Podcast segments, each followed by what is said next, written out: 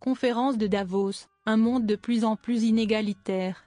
Du vingt-deux au vingt-six mai a eu lieu, à Davos, en Suisse, le Forum économique mondial, ou F E M. Cette réunion a lieu une fois par an, elle réunit les plus grosses fortunes de la planète, des politiques, des journalistes et plusieurs responsables d'associations afin de discuter des urgences mondiales. À l'ordre du jour, la guerre en Ukraine, la crise environnementale, mais aussi les inégalités générées par la crise sanitaire. Le rapport Oxfam sorti dans le sillage de la F E M est sans appel, la pandémie a été un vecteur d'un fort accroissement des inégalités économiques. Le nombre de milliardaires n'a jamais été aussi important. Ces deux dernières années, cinq cent soixante-treize nouveaux milliardaires dans le monde ont émergé, soit environ un tous les trente heures. Le secteur de l'agroalimentaire s'en sort bien avec des bénéfices records notamment pour la famille Cargill, qui a reversé un virgule treize milliard de dollars de dividendes, un record. Face à ce deux poids, deux mesures, de nombreuses solutions sont sur la table pour tenter de combler un fossé de plus en plus profond. Le rapport en fait mention de quelques-unes. Twitter point com slash Oxfam France taxez-nous. La première solution semble la plus évidente, taxer les plus riches. L'une des solutions proposées par Oxfam est justement d'imposer une taxe exceptionnelle sur les bénéfices générés par la pandémie. Cette demande n'est pas seulement celle des O N G, mais aussi de certains milliardaires eux-mêmes. En marge de la conférence de Davos, des grosses fortunes sont allées à la rencontre d'activistes en réclamant leur taxation. Vouloir taxer les riches n'est pas nouveau.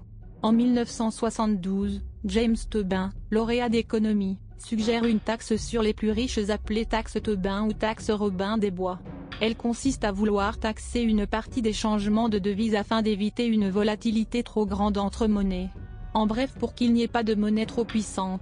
L'Association pour la taxation des transactions financières et pour l'action citoyenne, A T T A C, va plus loin en militant pour une taxe sur l'intégralité des transactions financières. Cette proposition est loin de faire consensus à l'échelle européenne et mondiale. Le Danemark et l'Autriche y sont opposés. De plus, pour une force de frappe optimale, cette mesure doit être planétaire ou au moins continentale, mais elle implique une violation du secret bancaire. Il faut que le gouvernement britannique augmente les impôts sur les grosses fortunes. Ce n'est pas possible de continuer comme ça. Je me sens coupable d'avoir autant d'argent alors que tant de personnes n'arrivent pas à tenir leur fin de mois. Les millionnaires payent moins de taxes que leurs secrétaires. Emma Milkago, présidente de l'association Paye Triotique Millionnaire pour Libération, vingt-quatre mai deux mille vingt-deux. Vouloir taxer les riches de manière plus importante comporte aussi un autre problème, à partir de quand est-on riche ? Riche ou ultra-riche ? La question de la richesse implique deux paramètres, le niveau de vie réel et le niveau de vie ressenti. Compter la richesse s'avère par ailleurs plus compliqué qu'il n'y paraît. Les revenus sont différents du patrimoine détenu, la traçabilité de certains comptes est parfois peu transparente. Le premier juin deux mille vingt-deux, l'Observatoire des inégalités a publié son rapport « Les riches en France ». Grâce à son outil d'analyse statistique appelé « Le seuil de richesse », il estime qu'à partir de trois mille six cent soixante-treize euros pour un adulte seul, après imposition, on est riche. Il se base sur une somme deux fois plus élevée que le revenu médian. Ce cas de figure concerne sept virgule six pour cent des personnes en France. Le patrimoine, foncier notamment, représente une part importante de la richesse. Selon l'économiste Thomas Piketty, deux tiers du patrimoine provient de l'héritage. Cependant, il faut faire la différence entre riches et ultra-riches. Selon le texte de Philippe Corom, Marc Luté et Jens Becker, appelés The Enduring Importance of Family Wealth, la moitié des richesses aux États-Unis sont détenues par les dix pour cent les plus riches dont une forte concentration autour des zéro virgule zéro un pour cent. Il semble selon Piketty que cette tendance se vérifie dans la plupart des pays occidentaux, dont la France. Twitter point com slash obs tiret bazineg slash statut slash un cinq trois deux zéro un huit cinq trois deux un trois deux huit trois un deux trois sept point d'interrogation ref-src égale twsrc pour cent cinq et pour cent sept quand pour cent cinq it ou it embed pour cent sept terme pour cent cinq e un cinq trois deux zéro un huit cinq trois deux un trois deux huit trois un deux trois sept pour cent sept ctwgr pour cent cinquième pour cent sept tuisson pour cent cinq et un tiret by ref tiret by url égale https pour cent trois a pour cent deux f pour pour cent de f w w w point f un tonnepo point f r pour cent de Fantry pour cent de Faites-vous un riche. Ce rapport attente de fixer les seuils F R six deux neuf huit sept zéro B un quatre B zéro neuf zéro B cinquante-trois B huit un neuf trois D F abolir l'héritage. L'héritage semble le chemin le plus court pour reproduire les inégalités économiques, mais sa forte taxation, voire son abolition, fait fortement débat. En France, les règles de l'héritage sont très complexes. Ce qu'il faut retenir, c'est qu'à l'âge de soixante ans, cinquante-quatre pour cent des personnes ont reçu un héritage, mais neuf fois sur dix, il est inférieur à cent mille euros.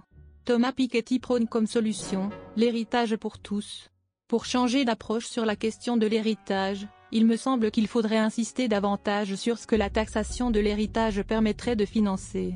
En l'occurrence, l'héritage pour tous. Thomas Piketty sur Alternatives économiques, le huit janvier deux mille vingt-deux. Sa mesure la plus ambitieuse consiste à distribuer cent vingt mille euros à chaque adulte à ses vingt-cinq ans. Selon lui, cela permet à ceux qui n'ont rien de posséder et ne pas baisser de manière dramatique le patrimoine des plus riches.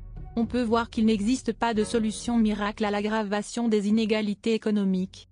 Cela implique des changements structurels et philosophiques titanesques et notamment un consensus mondial sur la conduite à adopter. Pourtant, face aux défis qui se profilent et une inflation galopante, plus de cinq pour cent cette année selon l'I N S E E, une distribution plus efficace des richesses semble inévitable. Les un pour cent les plus riches émettent cinquante pour cent de l'empreinte carbone mondiale. L'égalité parfaite est inatteignable et probablement peu efficace. En revanche, les décisions politiques ont leur rôle à jouer. Pour l'instant, les réformes d'Emmanuel Macron ne vont pas dans ce sens. Hausse de la contribution sociale généralisée, suppression de l'impôt sur les fortunes. La suppression de l'I S F a été vécue comme un cadeau fait aux riches. On constate, en réalité, que depuis la création de l'impôt sur les revenus, en mille neuf cent quatorze, que les un pour cent les plus riches paient de moins en moins d'impôts. Cela dit, il s'agit de la tranche de la population qui en paie encore le plus. Les inégalités de richesse posent de vraies questions de justice sociale et à un accès des chances plus équitable. Justice sociale et à un accès des